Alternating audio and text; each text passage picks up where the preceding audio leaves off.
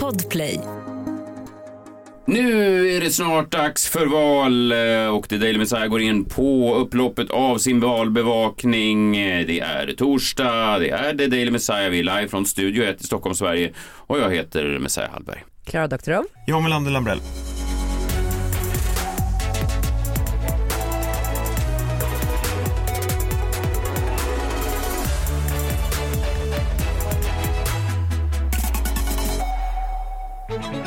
Välkomna hit, god morgon, andra torsdagen i september som man säger nere i Småland. Och det är ju så nu att alla redaktioner runt om i landet gör sitt bästa för att försöka ja, fånga den här eh, valyran som är. Man gör sitt bästa för att försöka komma från olika håll och olika aspekter och så vidare. Eh, jag tänkte vi kunde börja försöka, det är roligt att ratta runt lite på de olika kanalerna gör. Eh, vi kan lyssna in här på eh, vad, hur ser valförberedelserna ut egentligen borta på Riks FM.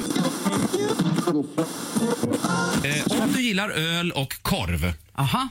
då gör du så här att du tar sugröret Nej men, och sen kör du in sugröret på, uppe i toppen så att säga, på korven. Ja. Nu kom jag ut lite på sidan där. Roger Nordin. Ja, de, allihopa arbetar vi nu för att försöka täcka det här på bästa sätt. Och det är, ja, jag tycker det är kul ibland. Alla har olika infallsvinklar på det. Ja, men det är viktigt tror jag också för oss såklart som en del av det här att man, man har koll på konkurrenterna. Ja, det är ju stenhårt. Det är ju slag om sponsorer och sånt där. Så att Det där är en av, Sveriges, eh, en av Sveriges största morgonshower tror jag. Ja, just det. Så att man kan bara Det plocka, nästan. om man bara kan plocka något litet ifrån dem som, som är ännu bättre så kan man liksom förbättra sin egen Ja, det produkt. blir svårt. Mm. Klara, du är på annat håll idag. Du, vad- du kände dig lite krasslig eller? Ja, jag har lite ont i halsen så nu sitter jag hemma i min garderob. Vi har ju som sagt eh, alla politiker kommer komma till oss nu innan valet, god tid innan valet. Eh, första politiker ut. Eh, det börjar bli lite, ja, det börjar bli lite bråttom nu men, men de har lovat mig på Bauer Media där vi sänder ifrån att de ska fixa alla politiker.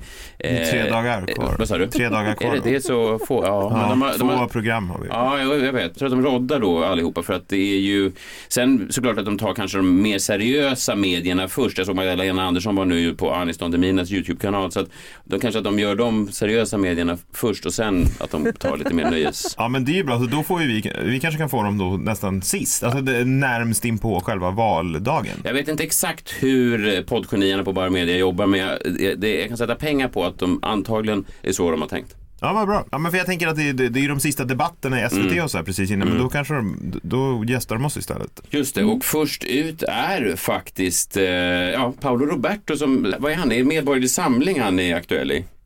Eh, han, han ska tydligen, eh, han ska vi då få loss. Ja, vi får se. Det blir spännande. Han, han är aktuell, han är aktuell för någon ny eh, tidning också läste jag. grata, ja. Ja, just Eh, det. ja, precis. En, en tidning då som startas av en av de här eh, killarna som fick sparken från Bulletin. Kommer du ihåg den här tidningen som jag pratade om eh, innan sommaren? Som var väldigt mycket kaos och så vidare. Det skulle vara ett, ett svenskt Ja, New York den är Times. också känd för mer än att du pratade om den innan sommaren. Men eh, då, ja den heter Non Grata va? Och det är då en, en tidning som ska plocka upp folk som har blivit cancellerade eh, och ge dem en ny plattform då. Paolo Roberto ska tydligen ha hand om deras matlagningstips eh, och tydligen ska de varje fredag ha då skiv, eh, skivtips från R. Kelly.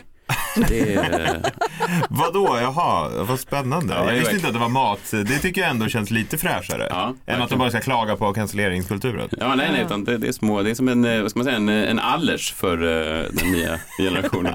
Ja, men det är mycket prat om politik. Igår pratade vi om eh, SDs eh, valfilm eh, där jag såg då att Lill-Lördag och, och, och, och Tassos och pannkakor var en del av Jimmy Åkessons kärnbudskap. Och det, och det är i alla fall någonting som han står bakom. Eh, jag eh, menar ju då, eller menar, jag uppfann ju då, eller jag marknadsförde väl då just begreppet Lill-Lördag för, för några år sedan när vi jobbade på Energy, eh, Klara.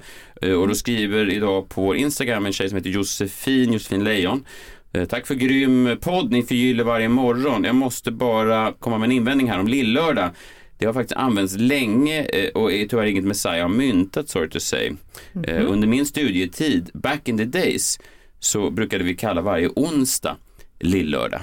Och det är många som hör av sig och skriver det. Jag menar alltså inte, jag tror att de missförstår, jag menar alltså inte att, att begreppen lill om någonting litet och lördag inte har använts förut som, som separata begrepp.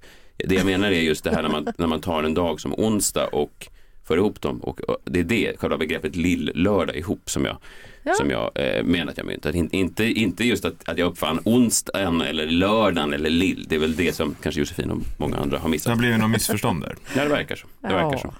Är ni ute och kollar på de här valaffischerna? De är ju roliga tycker jag. Min, eh, min son, han hatar dem. Han är, vad är han, eh, tio år. Han, eh, han, han liksom rasar på de här. Han säger liksom, jag orkar inte en affisch till. Jag vet inte varför han tycker att det är så. Jag har inte tänkt på hur många de är och, och att de verkligen är överallt. Jag såg en ny favorit som, ja, det var Lisa Magnusson på DN som, som delar den idag. Det här är då från Liberalerna i Örebro, Patrik Jämtvall, lokalpolitiker. Hans affisch är, mm, är otroligt. Det är bara ett citat då, det är en stor bild på honom, han är stram och så är citatet Strömförande stolpar på lekplats är livsfarligt, men det finns fler problem. Slut på citat. Men, jag, men det är det väl måste ju vara- äkta? Men det måste ju Ja. vara något specifikt. vad pågår i Örebro? Säg vad, vad var det? Strömförande? Strömförande stolpar på lekplats är livsfarligt, men det finns fler problem. Jag trodde Men är det var någon då i. Örebro som tycker att det finns inte fler problem? Att det är det enda problemet? Då måste det ändå vara ganska skönt att bo i Örebro. det är ju lätt att bara säga att det, att det är klichéer och det är det ju såklart många av dem att, att liksom Moderaterna har sådär alltid på brottsoffrets sida, står det. Mm. Alltså det skulle man kunna hävda att all, alla partier ändå Ja. är eller i alla fall utger sig för att vara. Ja, men det var som den som jag pratade om eh, att SD lokalt i Huddinge var nej till potthål i asfalten liksom. Så man bara, ja, det är väl ingen som är för potthål. Nej, nej och det är ju kanske så att lokala eh, instanser av, av politiska eh, partier då försöker verkligen hitta någon sån där liten grej som strömförande stolpar som tydligen är ett jätteproblem i Örebro eller då potthål i, i Huddinge kommun. Eh, jag såg Nike Örbrink, hon är väl då KDs eh, ungdomsförbunds ordförande. Hon sitter upp över hela Stockholm eh, och då är taglinen unga förtjänar bättre. Och, och då kan man ju tänka så här, ja, gör de verkligen det? Är det verkligen, alltså det är inte, unga är ett stort begrepp. Vissa unga förtjänar bättre, men det var också några unga igår som jag såg som stod och kastade um, eh, kottar eller kastanjer eller sten eller vad fan det var upp på en balkong där jag bor. Och det var inte som jag tänkte så här, åh, de där förtjänar bättre. Det där, det där är någon som förtjänar bättre. Det är ju ganska många unga som man tänker att de förtjänar sämre, mycket, mycket Var sämre. fan bor du Vad någonstans? sa du? Står det ungdomar och kastar kottar på din balkong? Ja, det är väl, jag menar att ungdomsvåldet har Bor du i Bullerby? Nej, men ungdomsvåldet har väl nått även till de delarna där jag bor, där folk har lite mer pengar. Ja, så vidare. ungdomsvåld. Säg inte ribba för ungdomsvåld. Nej, Alltså men det är inte skjutningar då. Nej, det är fast det är kasta väl, kottar på första balkongen. steget är väl kottar. Det vet jag fan. Det, det är väl så, alla gäng börjar väl i små... eh, Med kottar. Ja, Börja med kotte och sluta med tabben. nej, ja, ja, nej, vi har inte fått vår första gangsterrappare än från norra Djurgårdsstaden, men, men det kommer väl snart. Ja. Ja, jag menar bara säga att det finns många unga som man inte förtjänar bättre. Det, det, det bara lite, det är lite, jag vet inte, det är som för stor grupp. Unga förtjänar bättre. Det finns väl ganska många som förtjänar bättre, men de unga är väl inte högst upp på listan. Ja, jag tänker också så här, Ja. vad ska en gangsterrappare från norra Djurgårdsstaden eh, ens rappa om? Alltså att ni är den mest miljövänliga stadsdelen. Det är liksom det enda som utmärker er. Ja, man skulle kunna rappa om man då var i, i Cahoots med Bianca Ingrosso. Hon bodde ju där förut innan hon hade pengar och eh, hon, hon lämnade ju den stadsdelen så fort hon kom på att det inte fanns några sekelskifteslägenheter då i den här stadsdelen som byggdes 2015. Så det kanske något sånt skulle man kunna rappa om. Att det liksom är alldeles för lågt i tak. Jag ska inte göra en... en Nej, det- nej, jag ska inte göra en rap. Men Vad skulle du rimma på då? Fortsätt. vad sa du? Alldeles för lågt i tak. det finns bara ett hak och det är Texas Longhorn på torget. Sen- Ja. ja, jag vet inte. Ja. Det kanske finns något. Det finns igenkänning. Ja. Peter Ja. Guld.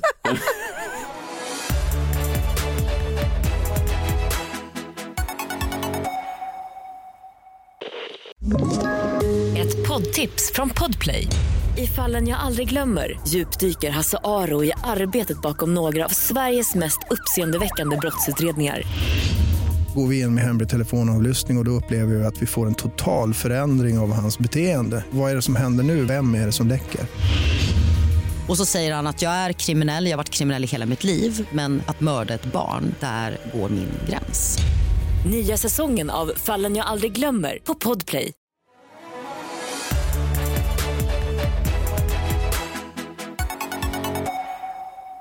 Sen kan man tycka ibland man ser Annie Lööfs affischer, de här som har översatts till arabiska också, där det står då medmänsklighet, inte rasism.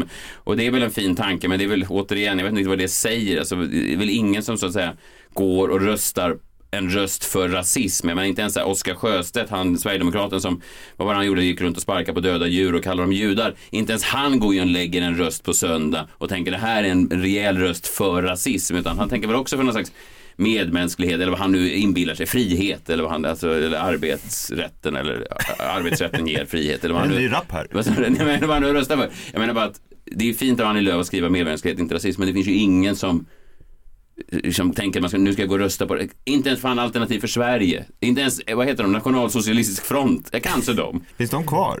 Ja, det, det gör de väl. Det var, var inte han den här jävla dåren i, i Visby, mördaren, han var, var, var väl associerad med dem. Ja men de heter ju, ja just det, nordisk, ja skitsamma. Ja, ja de, de, vill värna om den, den ariska rasen där alla är tandlösa och saknar hår. Jag vet inte riktigt varför det. Du tänker på Skalle-Per. Ja, de ser ju lite ut så, många av dem. De älskar Skalle-Per.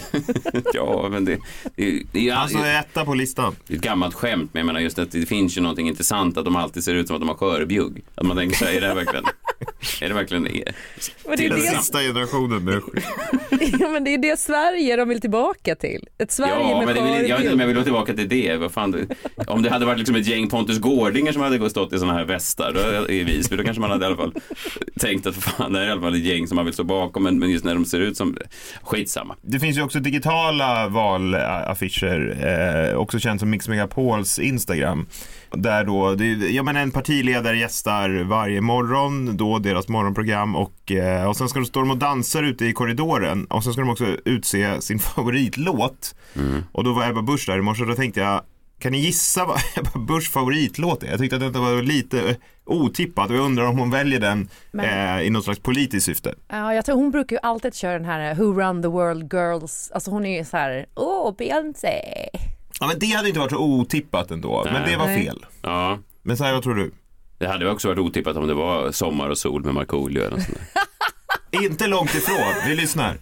Vilken är världens bästa låt? Alltså det här går inte att svara på. Jag har så ångest över den här frågan. För det är en så djupt existentiell fråga egentligen. Men just exakt nu så är det folköl och dunka-dunka med Svenne Rubins. Allting har blivit så dyrt här i Sverige Sanna mina ord, det blir bara värre Det ser inte ut som det skulle Ja, det var oväntat. Ja men jag undrar om hon väljer nu för att den här textraden då, det allt har blivit så dyrt här i Sverige som talar till henne då, eller talar till hennes väljare kanske. Det är väldigt otippat. Ja, och, och man ska väl inte lura sig själv och tro att Ebba sätter på det här hemma. Men hon som stod och dansade till den i- på Mix Ja, vad Instagram. fan, hon är väl, hela hon är väl en populist? Är hon inte det? Är det någonting hon säger som hon faktiskt står för? Oj. Nej men jag menar, det tror, alltså, nej, men av alla politiker, alla ljuger väl som fan inför det, men Ebba Busch känns ju verkligen som att hon skulle kunna, alltså hon har ju väldigt mycket policies till någon betalar henne för att inte ha det längre. Oj, oj, oj. Ja, nej, jag, jag tror inte att det här är hennes favorit. Jag vet inte, men kanske. Vad vet jag. Krimmorgon idag, eh, lite längre fram, eh, men först en spännande historia om djur i Messiahs minut.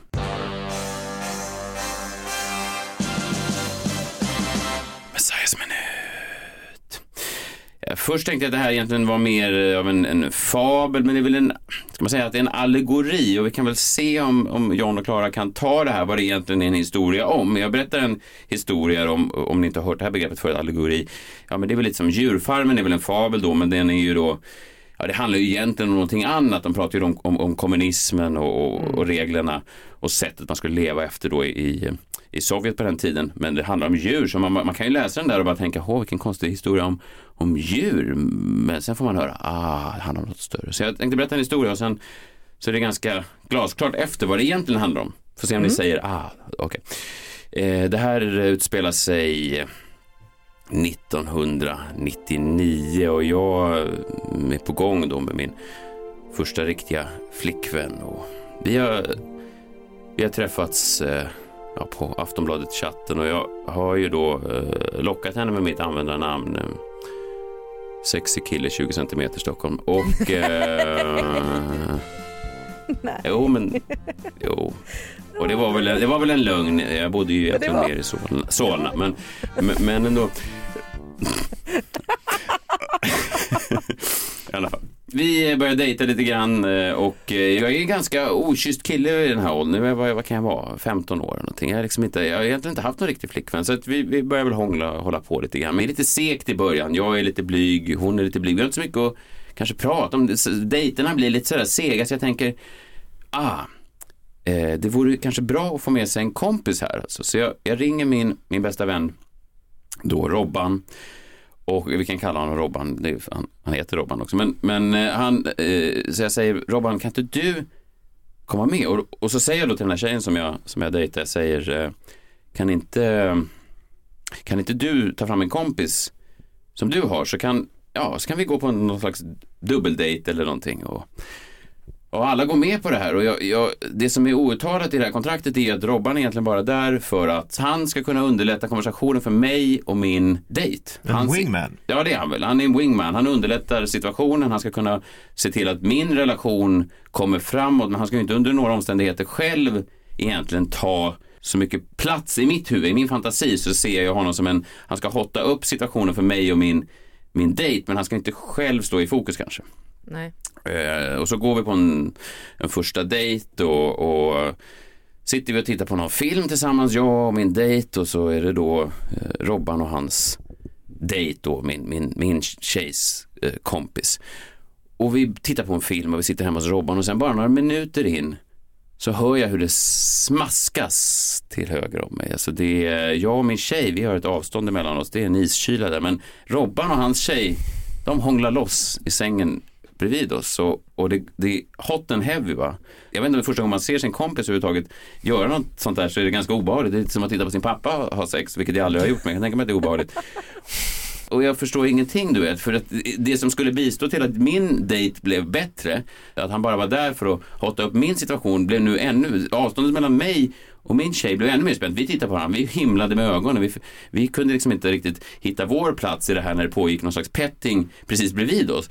Så det slutade med att jag reste mig upp och blev vansinnig på Robban då eh, och lämnade då hans lägenhet och lämnade då han eh, och min tjej och kompisen där. De tre fick stanna kvar då medan jag rasande gick hem till mig och sen pratade jag inte med Robban eh, på några dagar innan jag försökte avkräva honom en ursäkt för det här. Ja, det var historien om då. Det var då allegorin jag använde om en, eh, en ganska aktuell samhällssituation inför valet. Vad, vad, kan ni ta det på en gång? Nej, inte riktigt. Men stannade den här, jag är mer nyfiken på, stannade den här tredje tjejen kvar med Robban och den andra? Eh, ja, de var väl kvar såklart filmen. Såklart filmen ja. Ja. Ja, ja okej. Mm. Du vill veta om det blev, jag vet inte vad som hände sen. Nej, nej, nej, nej. Men kan ni ta det exakt vad det är här inför valet nu? Som väldigt... Jag vet det är då att några partier samarbetar och lämnar, ja, ja. Okej. Ja, men det är ganska glasklart. Det kommer bli antagligen som Orwells djurfarmen då. Vem är då eh, den kåta killen som vill ha en, en wingman? En, den kåta killen som inte riktigt vet hur han ska få till det men han behöver en wingman. Ulf Kristersson. Ja, det är Ulf Kristersson. Ja. Ulf Kristersson, ja precis. Och vem är då the wingman? Jimmy Åkesson. Jimmy Åkesson, ja precis. Jimmy Åkesson, en kille med lite mer eh, flax i steget. Precis. Så att Ulf Kristersson bjuder till dejt. Han ska hoppas på att få till det. Han har ansträngt sig, han har klätt upp sig, han har suttit på Aftonbladet-chatten, han har försökt få till det med en tjej. Och så bjuder han in då Jimmy Åkesson som en wingman som bara ska sitta där passivt och, och bara höja stämningen, hotta upp stämningen, se till att det kanske blir lättare. Att så att säga lubrikationen för Kristersson bara blir enklare att glida in. Men eh, det, det Åkesson gör då, och det som Robban gjorde, det var att han tog över eh, de blir större, de tvingar då eh, jag då, eller ja, i rollen som Kristersson, att göra en massa avkall på saker som vi eh, fick göra. Jag fick ju inte då eh, komma till skott överhuvudtaget. Istället blev jag då arg. Du fick vänta fyra år. Ja, så att, ja, så det jag har skrivit här nu är ju en ganska fin historia om då hur det egentligen gick till när Kristersson och Åkesson startade sitt samarbete. Eller hur?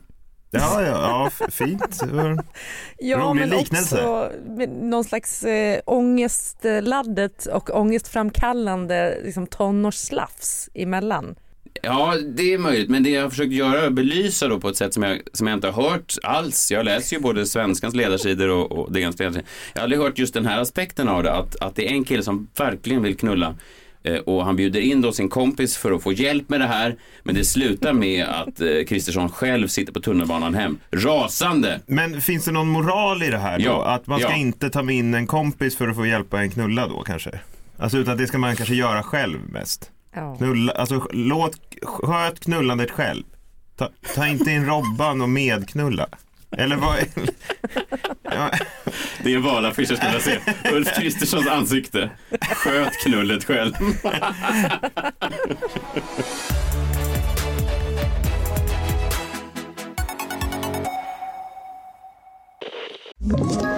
Ett poddtips från Podplay. I fallen jag aldrig glömmer djupdyker Hasse Aro i arbetet bakom några av Sveriges mest uppseendeväckande brottsutredningar. Går vi in med hemlig telefonavlyssning och, och då upplever vi att vi får en total förändring av hans beteende. Vad är det som händer nu? Vem är det som läcker? Och så säger han att jag är kriminell, jag har varit kriminell i hela mitt liv men att mörda ett barn, där går min gräns.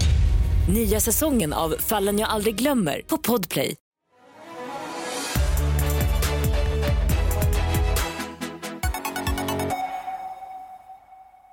Okej, eh, John eh, tar fram förstoringsglaset.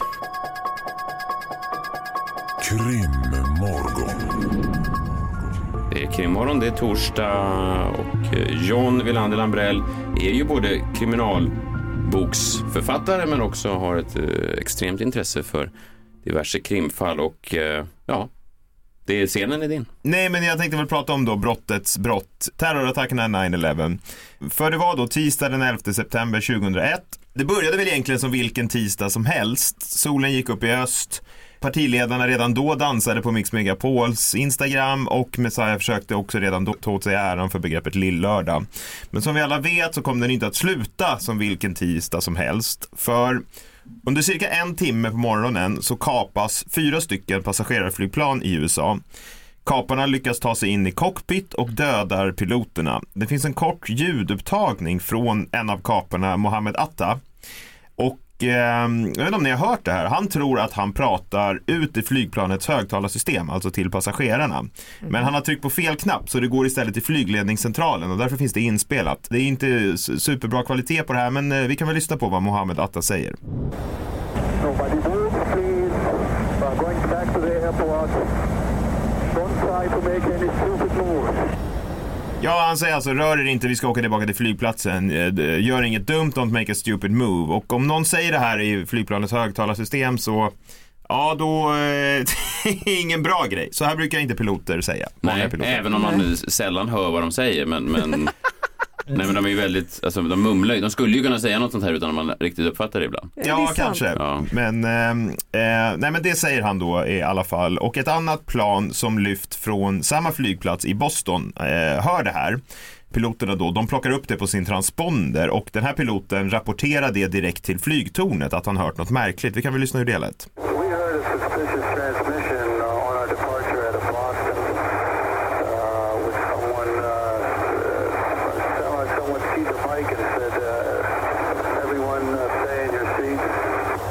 Så han misstänker här den här piloten direkt att det här är något konstigt med den här ljudupptagningen då. Och här dras det väl igång då på ett sätt. Det här är ju första liksom, tecknen på att någonting är fel. För de här eh, kaparna har ju lyckats eh, ta över det här planet utan att någon egentligen har märkt eh, det utanför. Eh, han säger alltså det, att han precis hört det som vi lyssnade på först och bara några minuter senare, det här som är så otäckt, har hans eget plan kapats. Och han har dödats. Det vill säga han som eh, säger det här, den piloten, det här är bara liksom minuter innan han själv, han själv blir mördad. Fan. Inne i sin cockpit. Usch. Väldigt otäckt. Personalen på ledningscentralen då vet ju inte riktigt vad de ska göra av den här informationen och det kan man ju förstå. Men när man sen börjar ana vad som är på väg att hända, att då flera plan kan vara kapade, så skickar man upp eh, militärjets i luften. Eh, men det är för sent. Eh, för American Airlines flight 11 kraschar in i World Trade Centers norra torn på Manhattan och bara minuter senare så kraschar United Airlines flight 175 in i det södra tornet. Eh, knappt en timme senare så rasar båda tornen ner. Två andra plan kapas också från andra flygplatser. Det ena kraschar in i USAs försvarsdepartement, Pentagon, och det andra på ett fält i Pennsylvania. Eh, och det här planet som kraschade på fältet höll på att tas över av passagerarna ombord eftersom de visste vad som hade hänt i New York. Så man kan ju säga då att passagerarna, ja, de liksom tog saken i egna händer och överbemannade kaporna inne i cockpit och fick då eh, dem att styra planet rakt ner i marken där de befann sig då, ute i Pennsylvania. Det är ju också så här, alltid när man pratar om 9-11 och Palmemordet så brukar jag alltid tycka att det är så jäkla ointressant för att det enda folk säger, om jag tar upp Palmemordet, då är det enda folk säger, och jag minns, som levde då, och jag minns precis vad jag gjorde när jag fick reda på det. Och jag tycker att det där är så jävla ointressant. Varför det? För att det är också i tv-program så är det alltid så här, jag kommer ihåg 20-årsdagen av Palmemordet, SVT sändning då, då var det bland annat Dogge Doggelito som berättade vad han gjorde när han fick reda på att Palme hade mördats. Jag tänker att det där är så jäkla ointressant. Vad gjorde han då? jag minns inte, han, jag vet inte, han rappade väl? eh, jag, jag har ingen aning, men eh, jag tänkte då fråga er, jo, vad minns ni vad ni gjorde och allt sånt där? Ja, alltså jag hade haft ett jättebråk med min mamma för att jag inte fick låna hennes cykel eh, som sen ledde till att jag eh, flyttade hem till min syrra i ett halvår. Eh, så jag kommer ihåg att jag kom hem gråtande till min kompis på den morgonen och så slår vi på tvn och eh, så- så ser vi precis det andra planet flyga in i det andra tornet då. Eh, så det är jätteklart och tydligt. Nej men jag minns att jag... Vadå? Jag har bara hört det så många gånger att du var på Eriksdalsbad. Ja, jag var på Eriksdalsbadet. Enda gången jag var på Eriksdalsbadet. Inte det intressant? Ja, vi, sk- vi, Nej! vi skolkade ett gäng från min gymnasieklass och så gick vi på Eriksdalsbadet och jag badade inte ens. Det är det som är det ironiska. Jag var på Eriksdalsbadet men jag blev inte blöt. Inte det, inte, inte det intressant? Det är så roligt för att du har genom alla år, sedan 2001, berättat den här historien Ja. som att den vore intressant. Ja, men att är det du inte var på intressant? Eriksdalsbadet och inte Ja, badade. enda gången jag besöker Eriksdalsbadet så blir jag inte blöt. Är inte det så att säga också en... Ja, Men, inte det minnesvärt? en att djupare mening eller vad, vad är, Nej. vad är Nej, det- minnesvärt i alla fall. Att du inte Nej, blev och blöt sen- på ett badhus? Och sen var, jag alldeles, sen var jag alldeles slut då från att jag hade varit på badhuset och inte badat så gick jag hem och tog min eh, eftermiddagslur. Och sen minns jag att jag vaknade då för jag drog ner, jag var lite som du då John, jag ville ha kolsvart. Och så sov jag två timmar och sen vaknade jag och då hade jag liksom 27 sms som man hade då på den tiden var ju enda sättet. Eh, sms från alla vänner och då minns jag att jag hade en vän som hade, eh, det som jag minns tydligast är från min kompis Kalle Wahlstam som jag hade då, som gick i samma klass. Och Han, han, han, eh, först skrev han, slå på tvn, eh, stora bokstäver. Är du vaken? Ett annat meddelande. Och sen tredje, det är krig i USA. Helt utsträckning. slå på TV. och, och det säger väl någonting, det, är liksom, det sammanfattar mitt liv också i en jävla, i, i, i ett skeende. Att jag vaknar och slår på tvn och allt är redan passé. Tåget har lämnat, jag står kvar på perrongen och har liksom, eh, jag är inte- blöt då men jag har, grus i ögonen. Ja, Ja, och du var ute och sprang när eh, Brasilien slog Tyskland 7-2 också. ja det var jag. Ja, eh, också en historia Alltid. du gillar att berätta. Men det är som att allt sånt där händer när jag är upptagen med annat. Ja, men tillbaka till den 11 september 2001 i alla fall. För det här är ju Ja, för, förlåt, om folk har fler frågor om min dag den 11 september 2001 så kan ni höra av er direkt till mig eftersom John verkar ignorera. Så. Vi kan väl ha en reenactment på den bara? Men vi går till Eriksdalsbadet och till- inte badar. till- Ja men det är liksom bra Ja. Klara, för det sjuka är ju att jag aldrig, det ligger ju kvar för er som inte är i Stockholm, det ligger ju kvar i Stockholm det här badet. Jag skulle ju kunna besöka det en massa gånger. Men det är som att jag inte vågar, som att jag blivit jinxat. Jag tänker om jag går in där igen så kanske någon, ja okej det är spännande grejer. Fortsätt nu. Eh, Okej. Eh, nej men det är ju... Eh, det har ju gått 20... Vad fan händer nu då? Ja, du blev skakad av min historia. Nej, jag inte. Tillbaka till eh, den 11 september 2001 då. För det är ju, trots att det är 21 år sedan så är det ju fortfarande svårt att ta in det här, liksom, vad som hände. Och det som hände var ju då att totalt 19 personer med kopplingar till terrornätverket Al-Qaida kapade fyra stycken flygplan, dödade 2977 människor och skadade över 25 000. Men stämmer verkligen den officiella förklaring vi har fått av vad som hände den där dagen? Och nej, är du konspiratoriker nu? Nej, men jag tänker när man pratar om 9-11 så är det ju ofta så att antingen så får man höra en Eriksdalsbadet historia eller så får man höra att någon har en alternativ teori till vad som hände. Ja, och vilken av de två varianterna tycker du är värst? Eriksdalsbadet. Nej, de, de här jävla konspirationsnissarna. Ja men för det var ju någon som frågade mig någon gång om de här konspirationsnissarna. Eh, han sa varför satsade börsmäklare på att de två flygplansaktierna skulle rasa på börsen flera dagar innan attackerna? För det hände nämligen. Okej. Och det finns egentligen fem stora konspirationsteorier som haft någon bäring på 9-11 och som inte bara varit liksom totalt galna. Eh, och alla består ju egentligen utav samma grundteori om vem som låg bakom. Men vi börjar med den första då. Att den första konspirationsteorin, eh, den vanligaste, är att det plan som träffade Pentagon egentligen var en missil. För det hittades väldigt lite vrakdelar, det finns ingen film på när planet kraschar in i Pentagon och det här tycker många är väldigt konstigt. Hur kan det inte finnas en övervakningsfilm 2001 på när ett plan kraschar in i försvarsdepartementet? Hur är det ens möjligt? Det fi- finns väl film på någon slags explosion, eh, någon brand? Nej, exakt, Ja. men inte på planet. Nej. Och det, men det finns ingen film fr- från hela Washington på flygplanet som kraschar i Pentagon. Alltså ingen övervakningskamera har lyckats plocka upp det. Och det kan ju till och med jag tycka är jäkligt konstigt. Och därav teorin om att det egentligen var en missil. För att som du säger, det finns ju en explosion filmad. Ja, men vad hände med planet då som försvann? Man såg väl inget, alltså det, vrakdelarna har väl inte heller offentliggjorts eller så här. Men, men, men det var ju ett plan, det, men, vad- vadå? Att det, var, att det var en missil som sköt ner planet? Nej, att det var en missil som träffade Pentagon. Ja, men vad hände med det planet som, som sägs ha flugit in i Pentagon? Ja, men det finns väl olika teorier om att det flögs någon annanstans, att det planet aldrig blev kapat och så vidare och så vidare. Ja, fast där tycker jag. Eh, Du tror inte på det? Nej, det tror jag inte. Nej, okej. Nej, okej, men ni får säga om ni tror på de Mm. andra då. Teori nummer två är att det här sista planet som kraschade på ett fält i Pennsylvania egentligen blev nedskjutet. Många tyckte att det var konstigt att man inte hittade fler vrakdelar på samma ställe och teorin är då att planet blev nedskjutet av militären för att förhindra en till krasch någonstans och därmed splittrades över en större yta på det här stora eh, fältet i Pennsylvania. Och jag menar, det här är väl kanske en av de teorierna som, ja, det är väl inte alldeles för konstigt att acceptera den. Nej, alla visste ju om eh, vad som var på gång. Till och med passagerarna på det ja, planet. Nej, nej, det är väl, det är väl om, om man ska, ja precis, det är en konspirationsteori som skulle kunna vara, ha någon slags bäring, ja. Ja, men att de här teorierna jag går igenom nu är de som är, skulle kunna vara, som har någon typ av liksom rimlighet i sig. Det är inte bara tokerier. Nummer tre då, om man tittar på bilder av när World Trade Center kollapsar så hävdar många då att det ser ut som en kontrollerad sprängning. Det vill säga att byggnaden skulle ha planerats att spränga. Ja, det är, jag vet inte fan, de här liksom sprängningsexperterna, var de kommer ifrån och att de vet hur det ser ut när man spränger två skyskrapor. En fjärde teori är att bara några dagar innan 9-11 så hade det hänt någonting på börsen det var då att ett extraordinärt antal så kallade säljoptioner hade lagts på de två flygbolagen United och American Airlines. Det vill säga säljoptioner är ju då att man bettar på att aktien ska gå ned. Och det här hade ju ett extraordinärt antal sådana här säljoptioner hade lagts bara dagarna innan. Eh, Man hade inte sett sån här stor handel i säljoption på de här två flygbolagen nästan någonsin. Hur skulle man kunna ha en aning om det? Men jag tänker typ att det kan ju vara ändå rätt mycket mäklare som är kopplade till Al-Qaida. Eh, alltså börsmäklare som, som får inside-tips så att de, alltså Al-Qaida själva kan tjäna pengar på det. Ja, kanske. Alltså, det är ju teorin då att folk på tradinggolvet på Wall Street eh, visste om attackerna i förväg.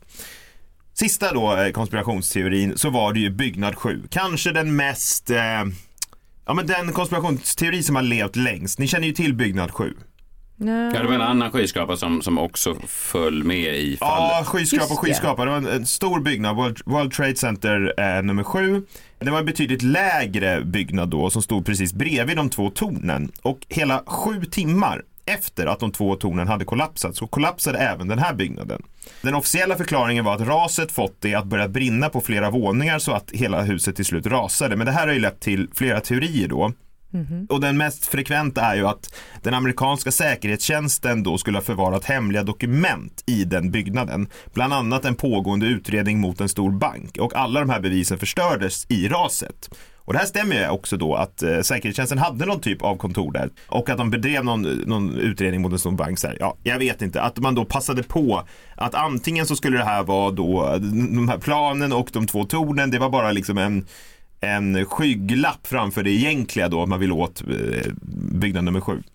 Och nästan alla de här teorierna skulle ju kunna tyda på en sak då, att det var ett så kallat inside job. Det vill säga att den amerikanska regeringen antingen visste om att den här attacken skulle ske eller att de helt enkelt låg bakom den. Motivet skulle vara att en, ha en anledning då att inleda de två krigen mot Irak och Afghanistan som sedan följde. Men det man kan konstatera, eller det jag kan konstatera efter att ha satt mig in i det här, är att ingen av de här teorierna kan stämma. Eller går ens ihop i det stora hela. Eh, utan den officiella rapporten om 11 september-dåden är också den korrekta. Även om det fortfarande 21 år senare är svårt att ta in att det verkligen hände. Och då menar jag inte att du var på Eriksdalsbadet. Även om det också är ologiskt. Många frågetecken. Ja, vad, Jaha, vad gjorde vad du där gjorde du utan att där? bada? Va? Fan, nu kom, ställer jag följdfrågor om Ja, det här ser, ändå. det är många som inte Ja. ser. Det, jag satt eh, på en bänk och många av mina, mina vänner badade då, men jag tyckte att det var, jag vet inte, jag tyckte inte det var så, ja, också Det är- spännande faktiskt. Otroligt karaktärstypiskt för dig också att gå till ett badhus och inte bada. Nej, det, var inte, det var inte mitt önskemål och det gör ju också att många väcker frågor, vad fick oss ens att gå dit och vem låg bakom det. Det är också en, ja, Det är också ett inside job. jag misstänker Aram Galic, det var en kille i min, Men vad skulle motivet vara då? motivet var väl att han ville bada. Jaha, så motivet var, att gå till Eriksdalsbadet var att han ville bada? Ja. Men det var ju inte så spännande. Nej, inte när du säger så, men det var ju, ja, strunt samma. Det är många frågetecken i alla fall. Det är många frågetecken. Det är sjukt. Det är faktiskt, det är, som jag sa lite igår, att ju längre tiden går, desto mer ju sjukare känns det. När det precis hände var det ju sjukt för att man satt och tittade på det på nyheterna, men nu känns det så här, hur fan är det ens möjligt att få ihop den här den här terrorplanen och hur är det möjligt att det gick så väl, att det föll så väl ut för de här jävlarna. Alltså det måste ju gått mycket bättre än vad de ens kunde föreställt sig.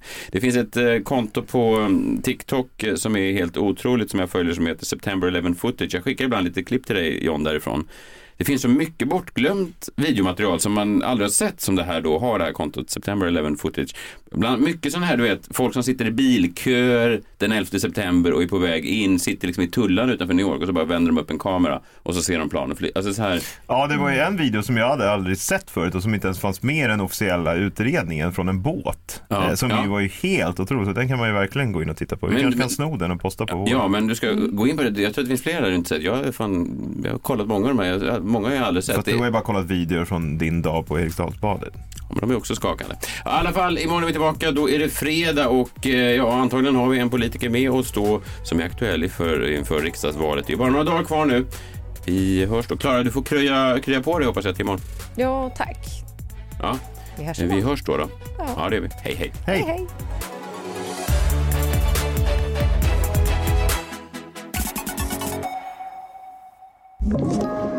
Podplay.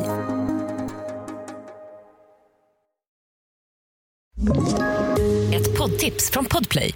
I podden Något Kaiko garanterar östgötarna Brutti och jag, Davva, dig en stor dos skratt. Där följer jag pladask för köttätandet igen. Man är lite som en jävla vampyr. Man har fått lite blodsmak och då måste man ha mer. Udda spaningar, fängslande anekdoter och en och annan arg rant.